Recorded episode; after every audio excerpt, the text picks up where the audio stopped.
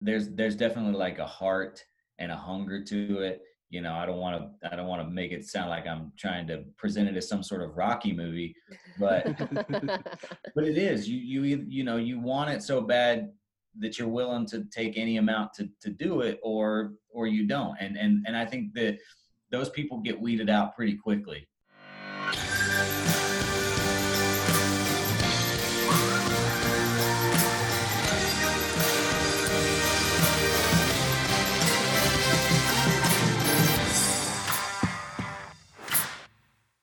right, welcome to the Paths Distilled. I'm your host, Kevin Harris. My co host is Lauren Tashman.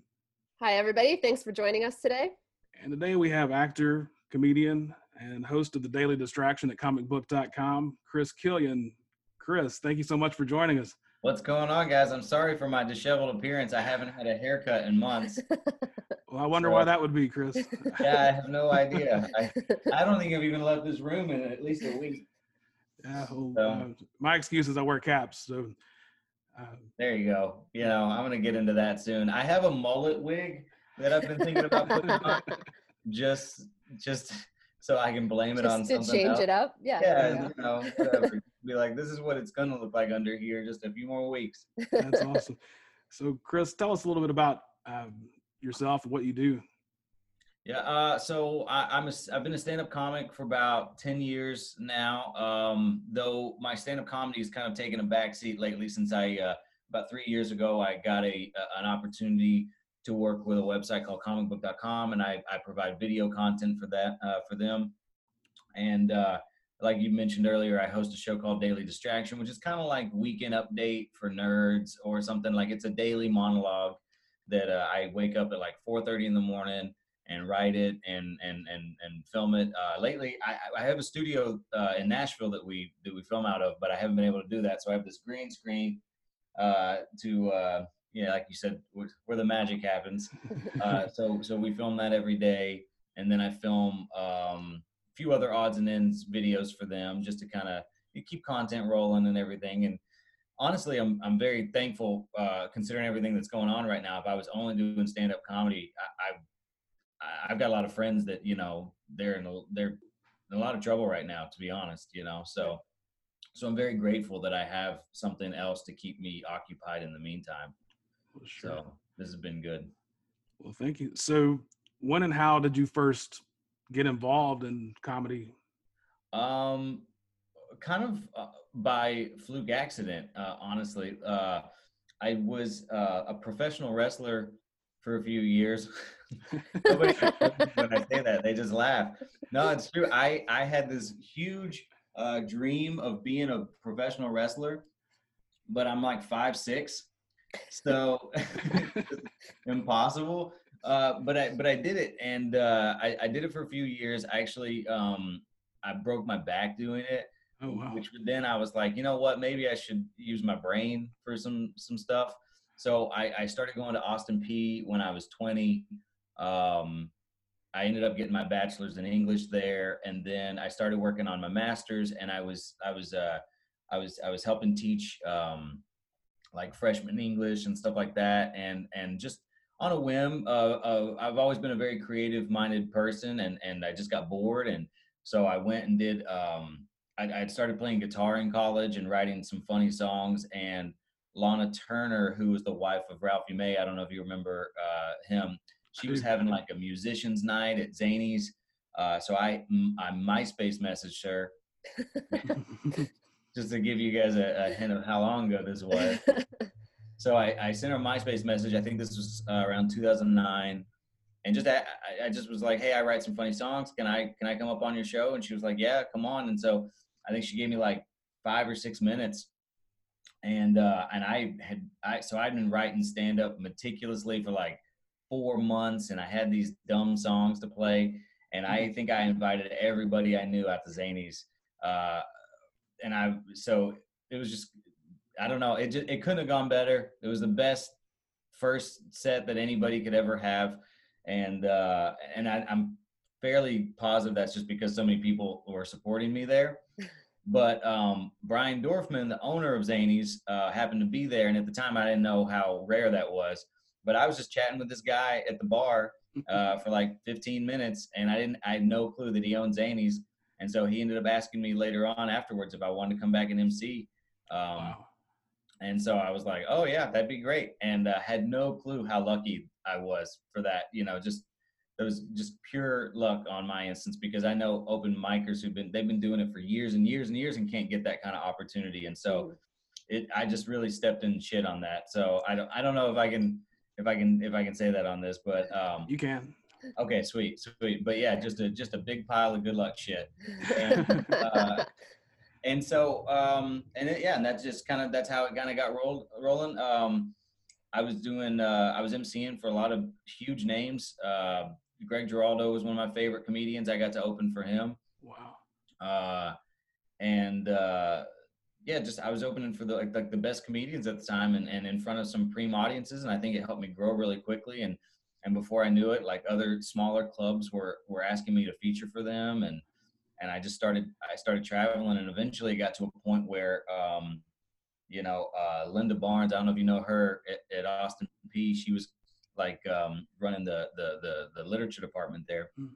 and she was pretty much like you know Chris we all support your stand up comedy but uh, you're gonna have to make a choice of whether you're gonna stay here and teach or you're gonna Mhm. you're gonna pursue stand up and and the way she tells it and she's like then I never saw him again.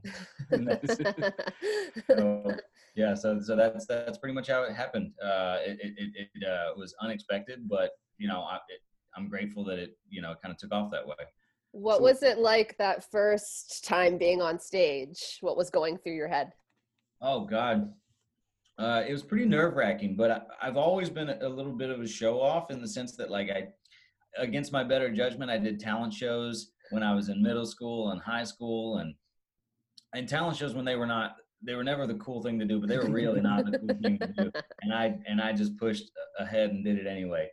And and then you know, and then I did the pro wrestling thing. And I mean, once you once you've been in front of like hundreds of people in your underwear, you know, you'd be surprised how easy uh, everything else gets. And so I I uh, I think that I, a lot of those experiences had kind of prepped me for stand up. So even though like my first time doing stand up, I think I took to it a lot better just because I'd had so much time, you know, years before that, you know, in front of audiences in in different capacities. So, so it's still nerve wracking. I mean, don't get me wrong. It's like pa- trying to make a bunch of strangers who've paid money laugh is is one of the most. Uh, uh, it's it's insane. It, it takes a special kind of person mentally, and by special I mean like probably slightly crazy uh, to to want to do something like that. But but yeah, I took to it pretty well. I think I just had um, I think I just had enough prior experience doing other things that it, that that it wasn't so bad for me. sure. So in the time between Lahna inviting you to do the the show for her and the time you started getting the other gigs, is this something you're actively pursuing or is this something that's just happening to you? You know, I, I've been interested in it for some time. I, I, I don't like being somebody who's ill prepared. Um, I find that I'm not a very good improv kind of person, which is why like maybe this isn't even coming off great because I have no preparation for this whatsoever. So it's all right. We'll help you through it. so, so I, but I just like, um, like, so I, like I said, I spent months writing stand up when I decided that I wanted to even try it. Um, and then, and just kind of waited for the right opportunity to do it. Um, but even before that, I, I, I'd been, I'd, I'd scoped out open mics before I'd watched, I'd gone to like some local open mics in Nashville and had watched them perform and, and kind of like built up the courage of, of like, oh, well, if these guys can do it and fail miserably like they are, then I can, I can probably do it and fail and be okay as well. Um, and so, yeah, I just spent a lot of time, um, kind of, I think, you know, secretly planning on doing this. I, I would, I would guess at least a year. I, I probably like had it cooking in my brain that it was something that I wanted to try. Okay. And what does writing look like at this time? Um, I I bought a, a, how to um stand up how to write stand up book, which just kind of taught me about punchlines and setups and and and uh, and then um, Rick Roberts. I don't know if you know who Rick Roberts is. I do. He used to have like a little stand up uh, class that he offered at Zanies that uh, I can't remember. I honestly think that I started taking the stand up class after I started working at Zanies. I can't remember that. That it's a little it's a little muddied, but I think that I took it after I was already doing stand up to try to get a little better. But it was it was like that. It was just it was just writing down. I, I was writing songs, uh, which helped um, pad a lot of time. So um, I was I was just writing some silly songs and and and writing um, just any anything down that I thought was funny that I could turn into something.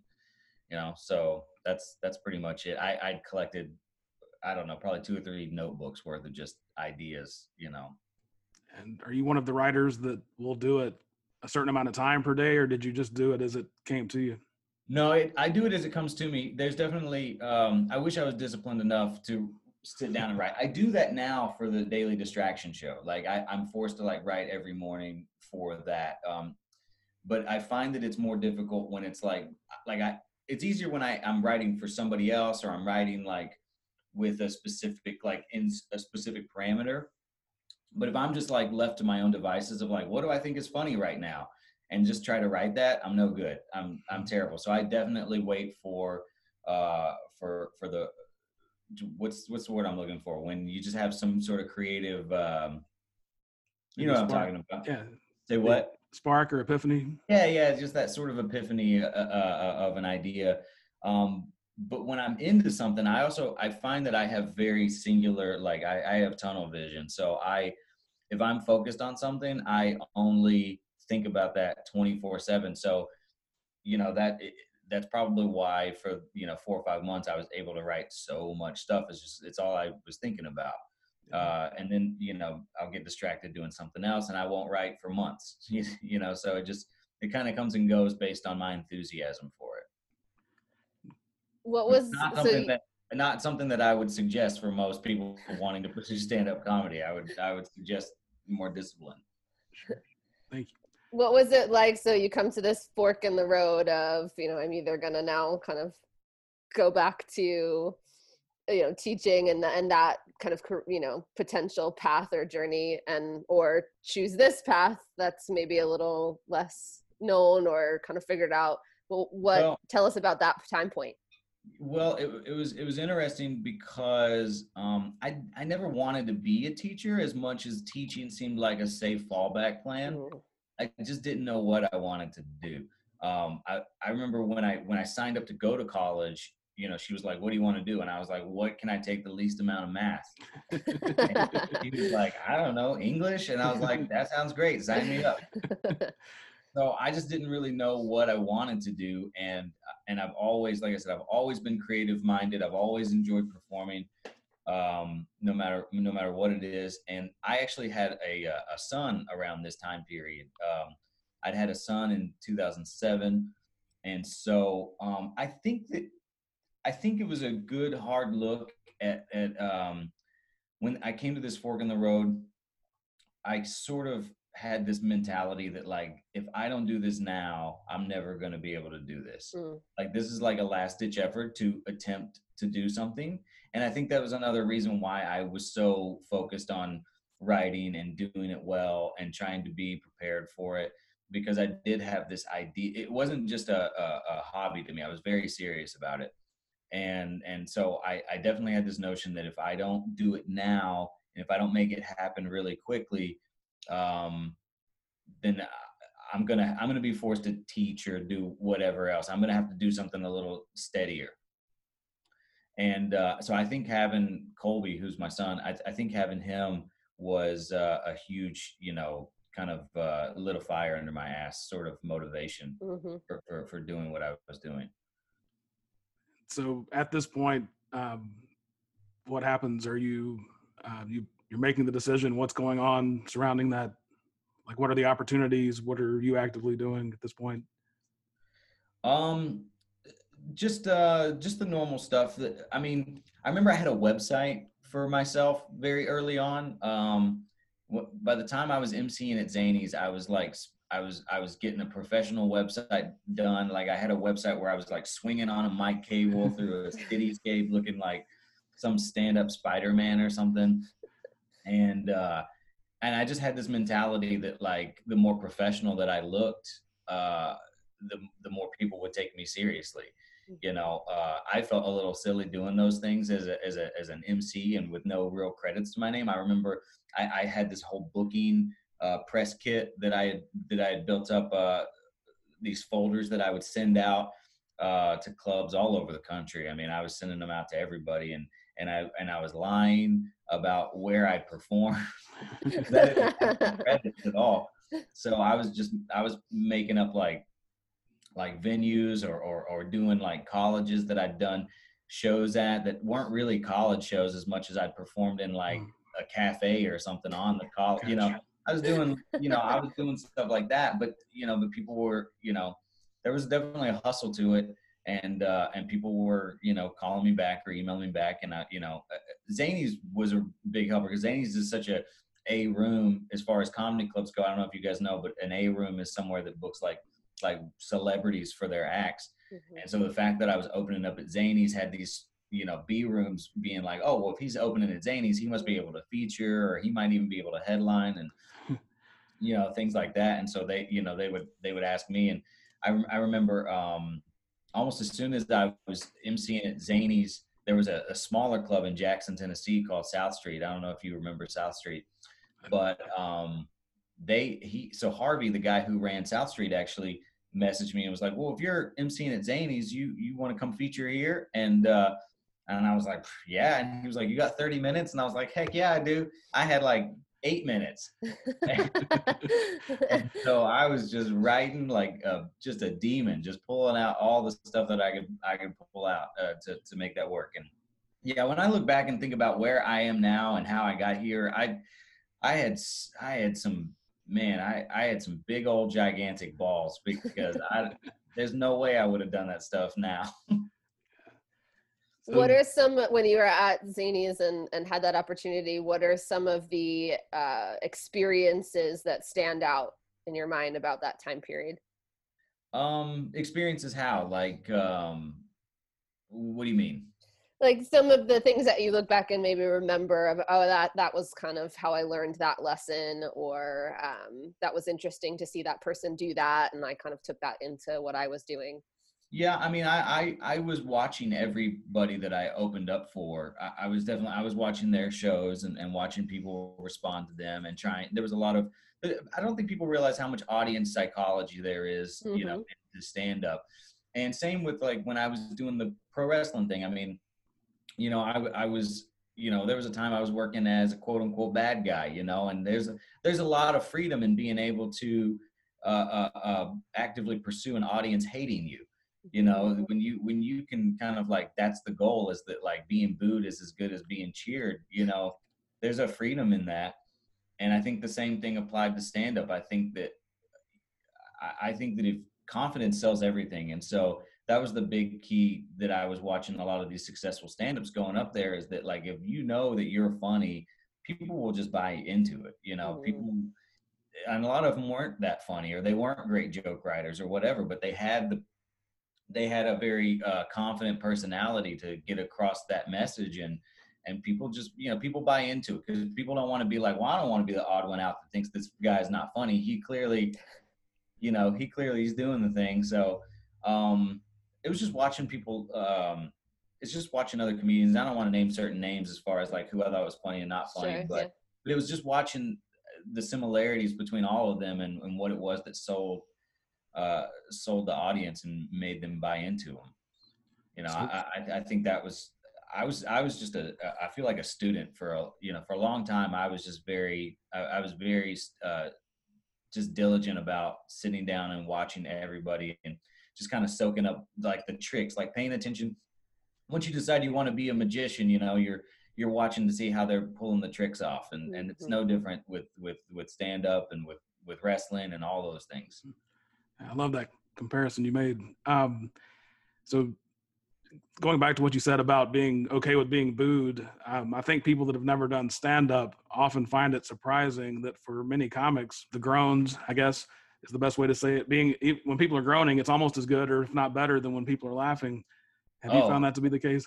I love that. I love that stand up. I I I've never heard anybody else use this phrase, but I have this thing that I would call the redeemer, uh, which was a joke where I would I would intentionally try to make an audience groan, but then I would try like I would try to hit them with something funnier right afterwards to make them feel stupid for groaning because it's, like a funny- it's a funny idea and um and those were some of my favorite jokes to write definitely. I i it, you know any kind of reaction is a good reaction. It, it, the, what you don't want is is um just complete uh you just don't want people not caring one way or the other. You know good or good or bad as long as they're invested it's Mm. it's fine you know? So that that was the the biggest thing you the, the biggest enemy for stand-up comedy is indifference you know? Just people just just kind of sitting on their hands not not feeling anything.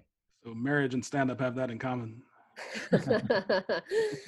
so what is it like now? I mean i hate to kind of jump to now too quickly but what is it like now uh, when you're having to produce these shows that you don't really get that audience you know that direct audience kind of feedback? Yeah it's it's strange. Um i've been doing these shows now for um maybe like two years i think where, where i've been kind of producing them in a studio and and and you kind of have to wait it, it, you have to wait for the feedback um until it's online but you know one thing that's different about like I, I do something very similar structurally compared to like the Daily Show or Weekend Update and all of these sorts of late night things, but they also have uh, a live audience there for them, which I never have.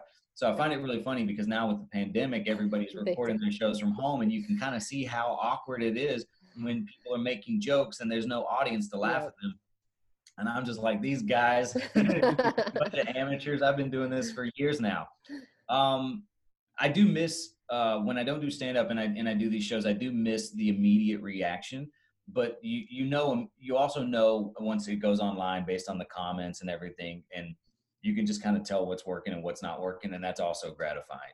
So they're different. Um, they're different, but but I, but I've always been a stand up that trusts my gut when it comes to like a, a joke and Mm. and and I, I don't always need the audience to tell me if something's if I think something's funny or not. You know, so but I do miss it. I do miss I do miss that immediate gratification right now. I, I haven't done stand up since New Year's Eve. And so um partially because of this pandemic going on, I had some shows planned that we've, you know, obviously had to cancel. Mhm. And uh and I, I don't think my next show's booked right now or uh that haven't been canceled or until like August. And so, you know, we'll, time will tell if we're still gonna do that. See that, But yeah yeah. Well, you're also you know a musician and songwriter when did you get into that was that something you started as a kid I was no, no, no, no. Well, I'm, I always, I mean, like I said, I used to do the talent shows. Um, I've always liked singing and and and doing those sorts of things, but I couldn't play an instrument at all. I used to rely on other friends to play guitar or piano with me uh, to do those things. But I started playing guitar uh, my freshman year of college, and uh, and started, and I just kind of taught myself. And I'm honestly, I'm a terrible terrible guitar player. I just I just can do enough to get by, like uh, like open chords and and it's it's it's not good. I would never I would never suggest anyone listen to me just my play guitar guitar. playing ability. So- Um, but but yeah, that's that's when I started was when when I was a freshman in college. And so I'm curious, how did you go from the feature uh, performances to getting the headlining? Is this all the same time period? Yeah, a lot of it would depend on. First off, I'll say that I I took on featuring and headlining uh, both both times before I was really ready to. I was I was I was lying through my teeth when I would say that I I, I was capable of doing that. But I think maybe every, comedian does that. I, I think that uh, you just don't know if you can fill the time until you fill the time. You know, so. Um, but yeah, it, they all kind of blend together because you know I'm not a I'm not a well-known celebrity by any stretch of the imagination. So, I, like, I'm not gonna I'm not gonna headline Zanies all week long because it's an A room, you know. So I'll like I can headline there like a Wednesday or Sunday night, and then you know, and, or, and then I'll feature there for the rest of the weekend. You know, that would be kind of like a, a setup where I would say someone at my level would probably be. But meanwhile, there's other clubs that I could headline you know there's other and then there's other a rooms that i would do the same thing where i would maybe headline an off night and then feature the rest of the week um, so they all kind of blended together so it, as my point is that i feel like um, there was no set stage where I was like, now I'm a feature, now I'm a headliner. It would just depend on the club, to be honest, you know, and and, and where I was at in my career. It sounds like this is a, a day-to-day thing. Yeah, yeah, it can be. It, I mean, it, it, like it's, like I said, I don't do it as much anymore I, because I've been doing so much work for comicbook.com. I, I I do have the pleasure of picking and choosing some of the clubs that I like to go do. So most of the clubs that I do now are uh, I I don't feature really anymore just because I I don't have to to pay my bills. I've I've got a steady income with comic book, and so um, I'll I'll kind of just go out just to keep my stand up legs sharp. You know, I'll go out and uh, and do that maybe every you know every every month or two was was generally what I was trying to get out on the road was you know, I'd go out for about a month or, or not a month, but I'd go out like once a month and, and, and do a gig or something. Some, sometimes those would be college gigs. Mm-hmm. I still do a lot of college gigs. And, and then sometimes there's a few, uh, there's a few clubs that I would, that I would go to where I could do my dirtier material. so do you have an agent at this point? Uh, yeah, I've got, I've got some, I've got some acting, I've got an acting agent. I've got some college agents uh, yeah, I do people. Um, I do have people that do some work for me. Sorry, I hit my laptop there. and uh, and uh, but but mostly, like I said, I've I've had to turn down a lot of stuff just for time. I don't have a lot of time. Running a daily show for comic book is a lot of uh, that's a lot of work. People don't people don't realize how difficult it is to uh, maybe write a daily monologue and and that can be that can be quite time consuming there's a reason why people on you know those hosts on those late night shows have like 10 writers sure yeah it's it can be taxing so i don't have any writers it's all me good and bad i would imagine it's the writing but also the research that has to go into it right you're having yeah. to consume a lot of information to be able yeah. to write those things absolutely yeah I, I and my and my whole process is i just go for the last 24 hours, I just go down comic books Twitter feed and pick out the stories that seem to get the most uh, mm. engagement, and then and then I'll pluck those stories and and turn the show out of them. You know, make so, I make fun of them. so, how did the opportunity come about to work with comicbook.com? Uh, I auditioned for it actually. Yeah, my acting agent got me the audition. She knew that I collected comic books and all kinds of nerdy stuff like that, and so she, about three years ago, um, I, I started doing some commercial work for her, and then she uh, said she had heard about this this website was looking for a host, and uh, at the time it was just a host like a um, like a watch like an internet watch along thing for um, I want to say it was Gotham. I don't know if you remember that show, okay. um, but yeah, it, it, it, I think it was for Gotham, and um, and then when I so I auditioned for it, and and they brought me on, and then had me do just we ended up doing a whole bunch of work together. So that's kind of essentially how it happened was I just auditioned for it. And so you had this dream of being a pro wrestler and now have shifted into this is this kind of new dream? Like do you feel like you're you've found something that uh, resonates with with you?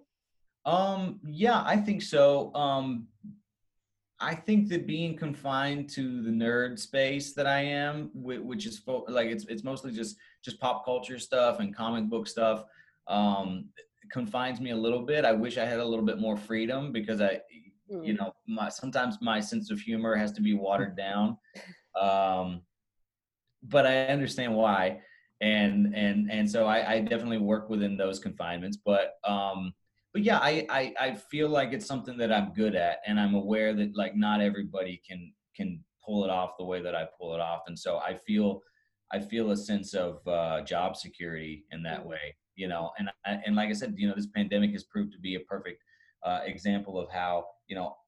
Luckily, I've been able to keep working and keep pushing out content while you know so many people haven't been able to do uh, things like that. And so I'm very I'm very blessed in in that way. And and so I, I definitely have reached um, a newfound perspective, I guess, for what I do because before stand up comedy always seemed like the fallback plan. Like I mm-hmm. was like, oh, if I stop working at comic book, I'll always have stand up comedy. Like I can always go do shows. But now that's that's changed, and and who would have ever thought that that was going to be uh, a thing that we were going to be faced with? You know, who would have ever thought that like crowds can't get together? Yeah. So I never I never saw stand up being the thing that I would lose. I always saw that as the you know, in the last in the last six or seven years of my life, I've I've considered that to be my my fallback or my fallback plan, and and and it's not the case, which is insane. So so I do I, I I've I've I've grown a newfound appreciation for what I do through comic book for sure. Mm-hmm. And so I know some of your earlier work, you've gone from at least one example, um, doing parodies of Star Wars to interviewing celebrities on the red carpet. Um, Yeah. Can you talk a little bit about how you process that, what it's been like going from one to the other?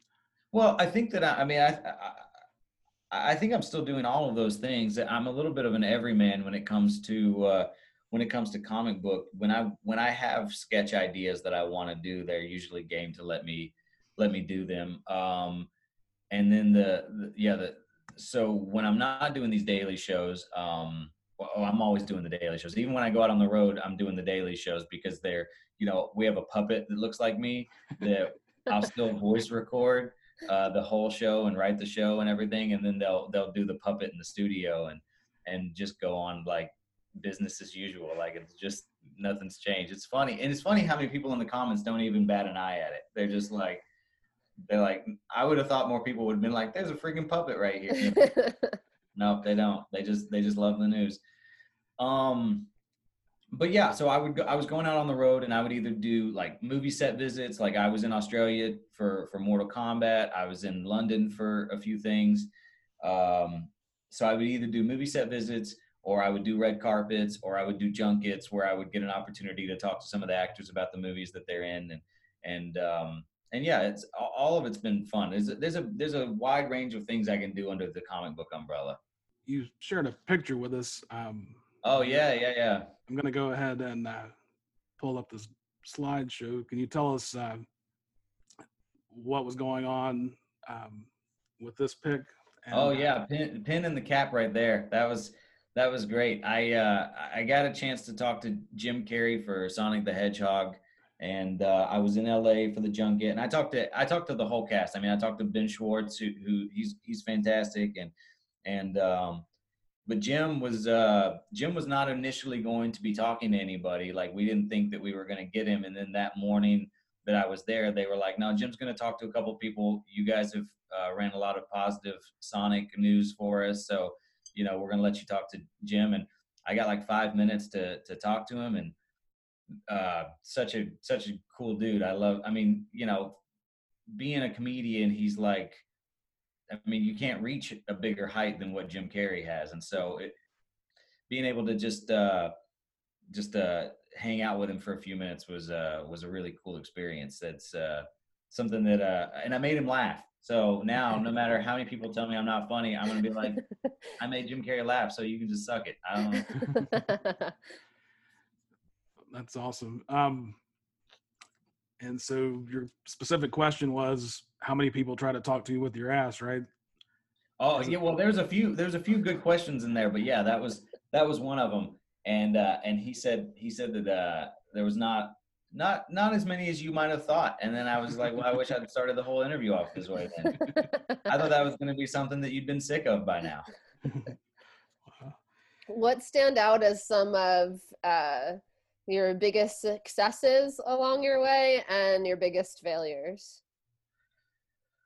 Um, man, this you know that's kind of that's actually kind of a tough question because I don't I don't think I sit down to think about it a whole lot.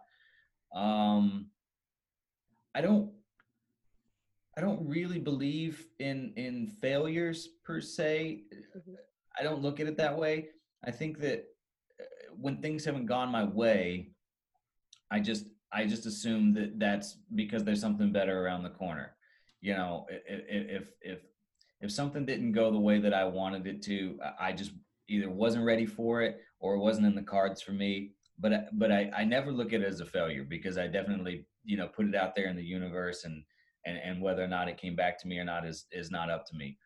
But um, so I don't. Yeah, I I, I try not to look at things as eh, like that. Success wise, I mean, just the fact that I'm that I'm here and I'm and I'm making a living, you know, doing the things that I'm getting to do. You know, before the pandemic, the fact that I was getting to make strangers laugh or talk to people like Jim Carrey, uh, all that is a, is is a success to me. I mean, so um, I, I you know I've gotten to um, I, I've made enough money that I could take my son to Universal Studios for vacations, or or you know we can go wherever we want at any time, and you know that's a success to me. So Mhm. so so I don't I don't know. I, it, it's hard for me to grade it on a on a on a particular you know uh, level, but but uh, just the fact that I've been able to do this and and make a living it has been huge. We just built a house. I mean, I just built this house on you know making strangers laugh. So it, which is insane to me. It's crazy that you know, and it took a long time, but Mhm. But here we are. And so so I don't think I'm ever going to consider myself not a success. And, and I try not to look at it in, in in the framework of like, could I have been bigger or could I have pushed it harder or gone farther? I I, I just don't, you know, I I don't I don't looking at it that that way doesn't really appeal to me at all. And so I don't. I try. I, I think that's a little bit of a negative you know i think that's dangerous territory to get into you know mentally so I, I try not to look at it that way and, and think about like what i consider failures i guess i don't know if that's uh, this is a on the spot answer so i don't know. No, that was a great good. answer. It's a great answer. It aligns with a lot of a lot of things we know about kind of resilience, and it's tied to optimism and really having that outlook on things. It 100% is. I mean, you know, I, I I've got so many stories of people who've asked me, like like aspiring stand-up comics have asked me like how I got to this point, and I don't I don't have an answer for them other than like don't take no for an answer. Like that's Mhm. that's all you, that's all you can do. Like I remember I don't again I don't want to name names, but one even when I started out, I was emceeing or I was featuring at a, at a club, and this comic asked me like, "What can I do to get into that club?" And I was like, "I don't know, the usual stuff. Email them, you know, be relentless about it, bug them. I don't know." And he just he he kind of kept bugging me about it, and so I was like, "Okay, well, let me talk to him. I'll see what I can do." And so I talked to the owner of the club and said, "I got this friend back in Nashville who wants to come in and and and and and, and show you what they got." And um, and so she was like, "Well, I can I can MC them if you want, and you know I don't have a place for them to stay, but it's like fifty bucks a show, and and you know and and they can do that if they want." And I was like, "Okay." And so I told them, and they were like, "Well, that's all it pays." And I'm like, "What do you mean that's all it pays? like, like you know what I mean? Like like you don't you're not doing anything right now."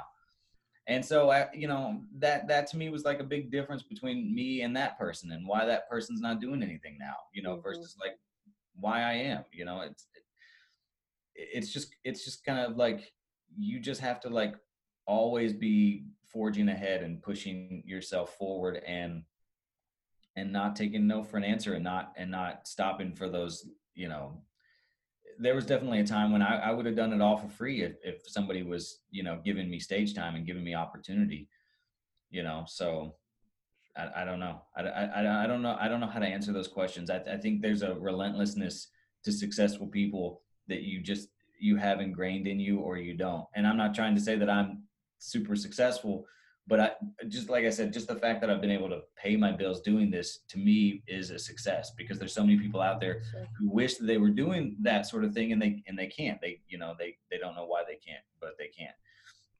And I think it is tied to a lot of relentless optimism. Mhm. I definitely would categorize you as a success story. Um, and I should have taken that $50 gig. I'm sorry about that. um, so the, well, now um, just lost my train of thought. Lauren, what was your question? so, I mean, you talked about the relentless optimism piece. What do you think are some other, or I should say, do you think there are other kind of keys to to your success? Um, yeah, it was kind of like I mentioned earlier. I mean, I, I don't want to take away from how much good luck has with it. You know, um, perfect op- uh, example is the opportunity at Zanies the first night that I was there. You know, I when I when I said that I didn't realize how lucky I was at the time was true because it was only after the fact that I started emceeing there every week for you know a year that I realized Brian is never there. He's never there. He he would have never been there to see me otherwise. So the fact that he was there on that night. Just this, and and not only just there, but when he is there, he's in the green room just hanging out. He's not watching the show, you know. So the fact that he was there that night and just happened to be out in the in, in the showroom watching the show and could see that you know I had something, um, at least the the the capability to MC or whatever. Um, and then he asked me to do that. That was was huge, uh, just huge luck, you know. And I and I and I don't want to give away like um, I don't I don't want to undersell just how how much luck I think has a part in in people's success as well.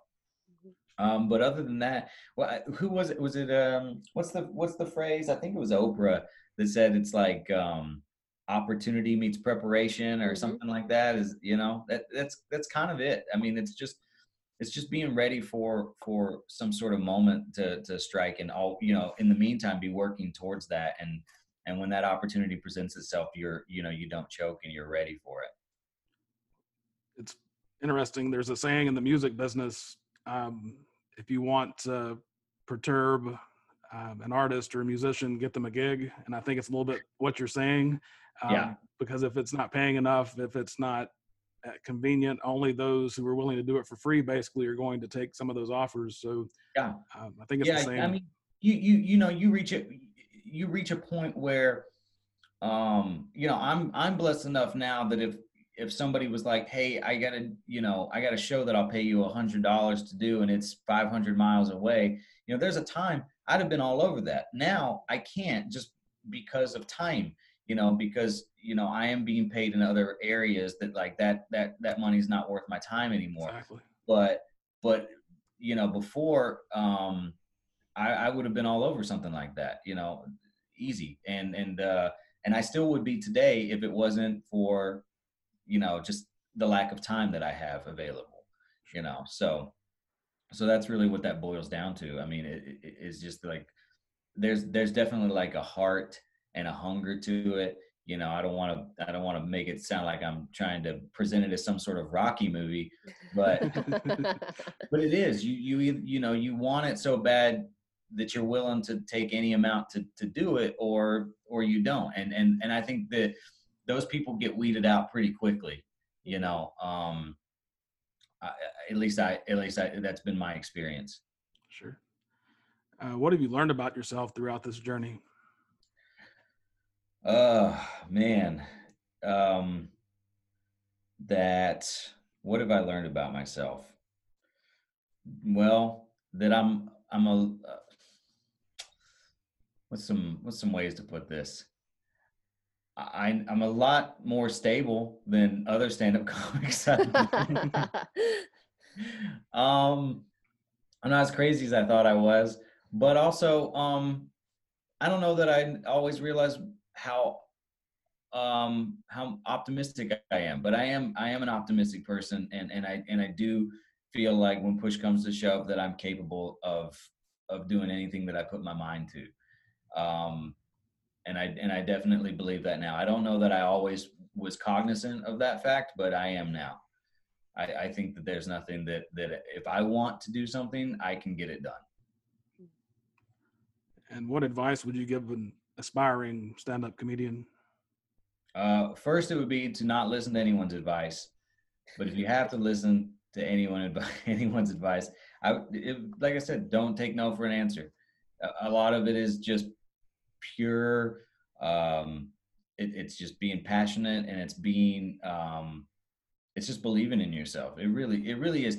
And it's and it's so weird because i've i've seen i've i've seen open micers that you know like they don't they don't have the ability that like they won't ever get beyond that right? And and and it's such a weird there was there were periods in my life where i was like am i this person? Am i this like i see these guys where they're not going to go anywhere and am I that guy? Am I am I this am I just some hopeless dreamer that like but but I think it comes down it boils back down to the work ethic. I mean, there are people that want it and they but they're not willing to put the work in to do it. And then there's people that are willing to put the work in maybe to do it, but they just don't want it as bad as maybe they thought they did. You know, I know some really, really funny people that that they're they're brilliant stand-up comics but they at the end of the day they wanted to stay home they wanted to be married they wanted you know they didn't want to be on the road they didn't want those things and so you know it's kind of the right mixture of the two that you really need to to pursue these things and and um, I don't know. I don't remember what the original question was, but that's the You- tangent I went off on.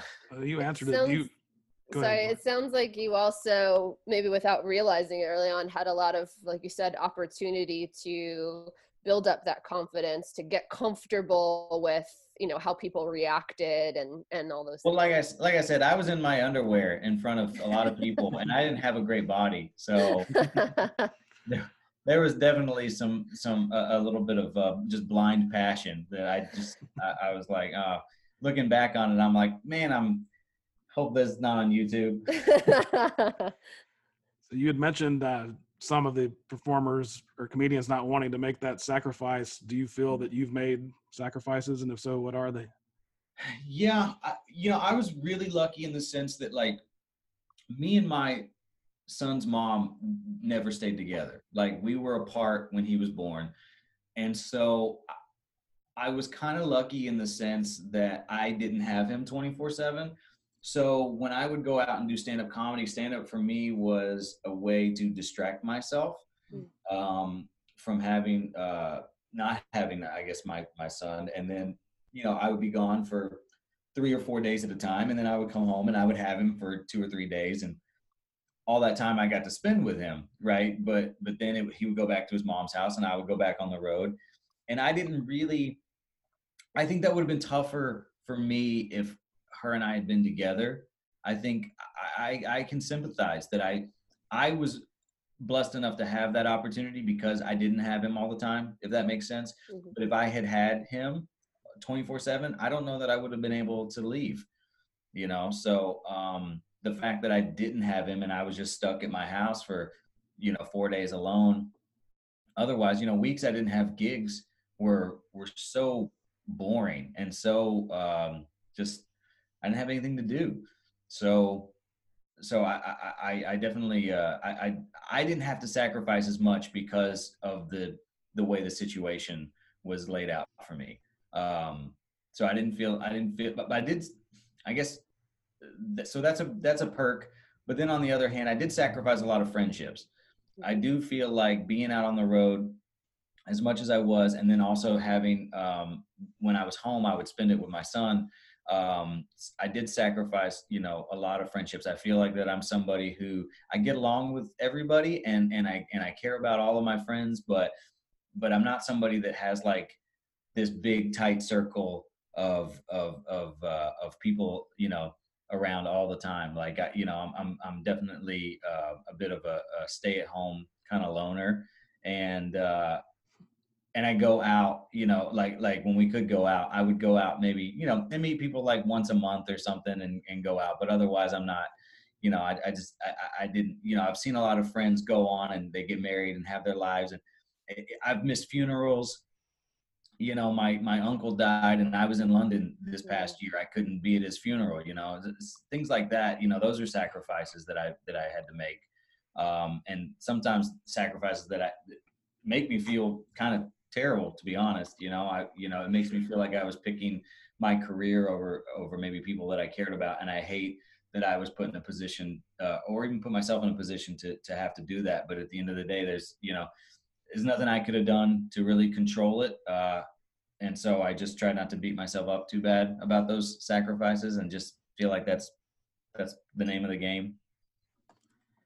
So you mentioned, excuse me, earlier that you might have exaggerated some of your um, like performances you did it at a cafe instead of the auditorium at the university, for example.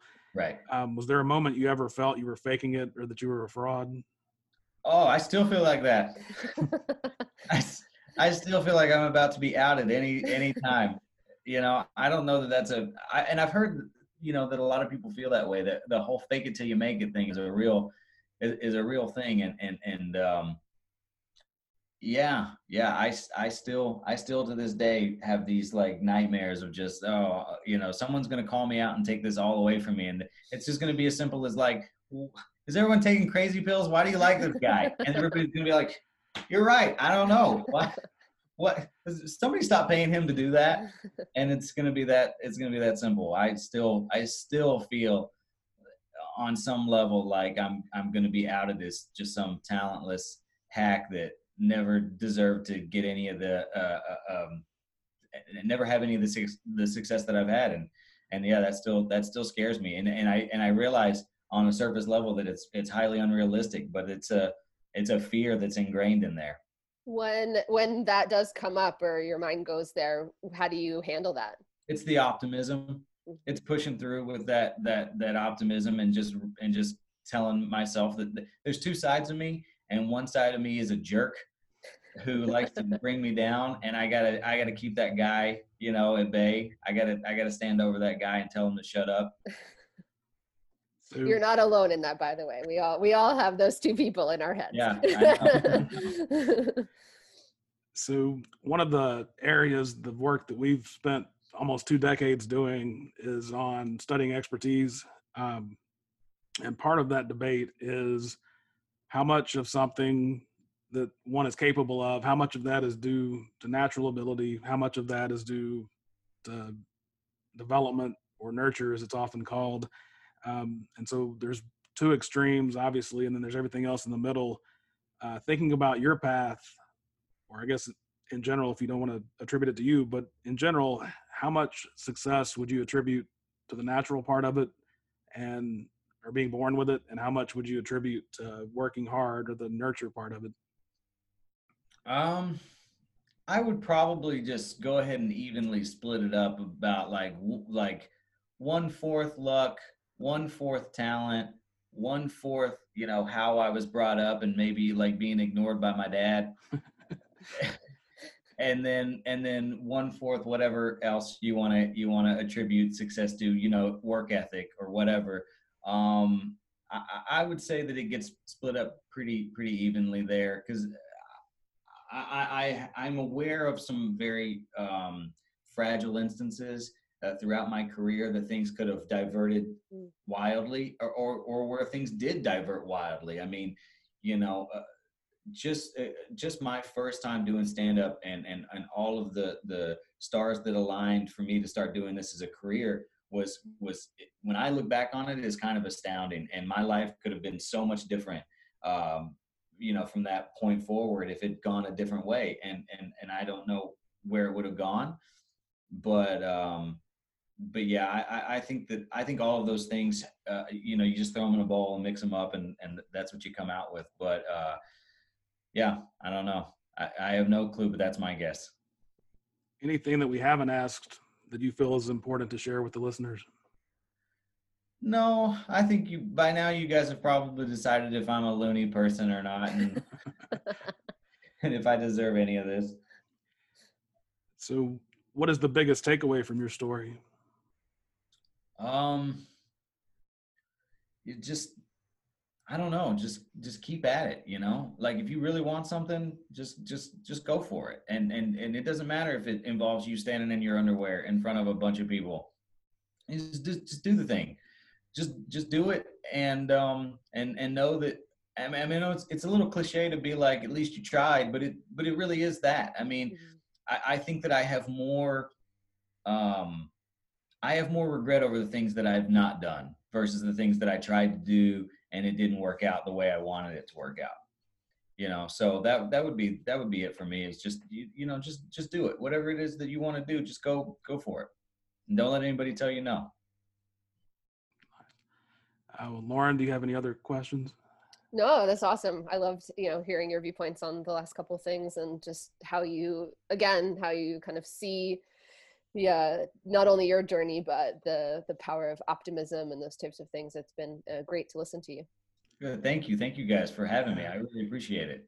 Chris, uh, yeah, thank you so much for being here. Um, we appreciate you taking the time, and I hope all the listeners will check him out at uh, comicbook.com the, and see what you got. Yeah, yeah, it's fun. I mean, don't bother if you don't like nerdy stuff. there's some deep dives but uh but but other otherwise if you if you like you know if you like comic books and marvel and dc movies and game of thrones and all that pop culture kind of stuff i mean then yeah come come come hang out and watch me make fun of it Awesome. Thanks again. thank you guys The Paths Distilled is hosted by Kevin Harris and Lauren Tashman, created and produced by Kevin Harris. The content is copyrighted by The Paths Distilled, all rights reserved.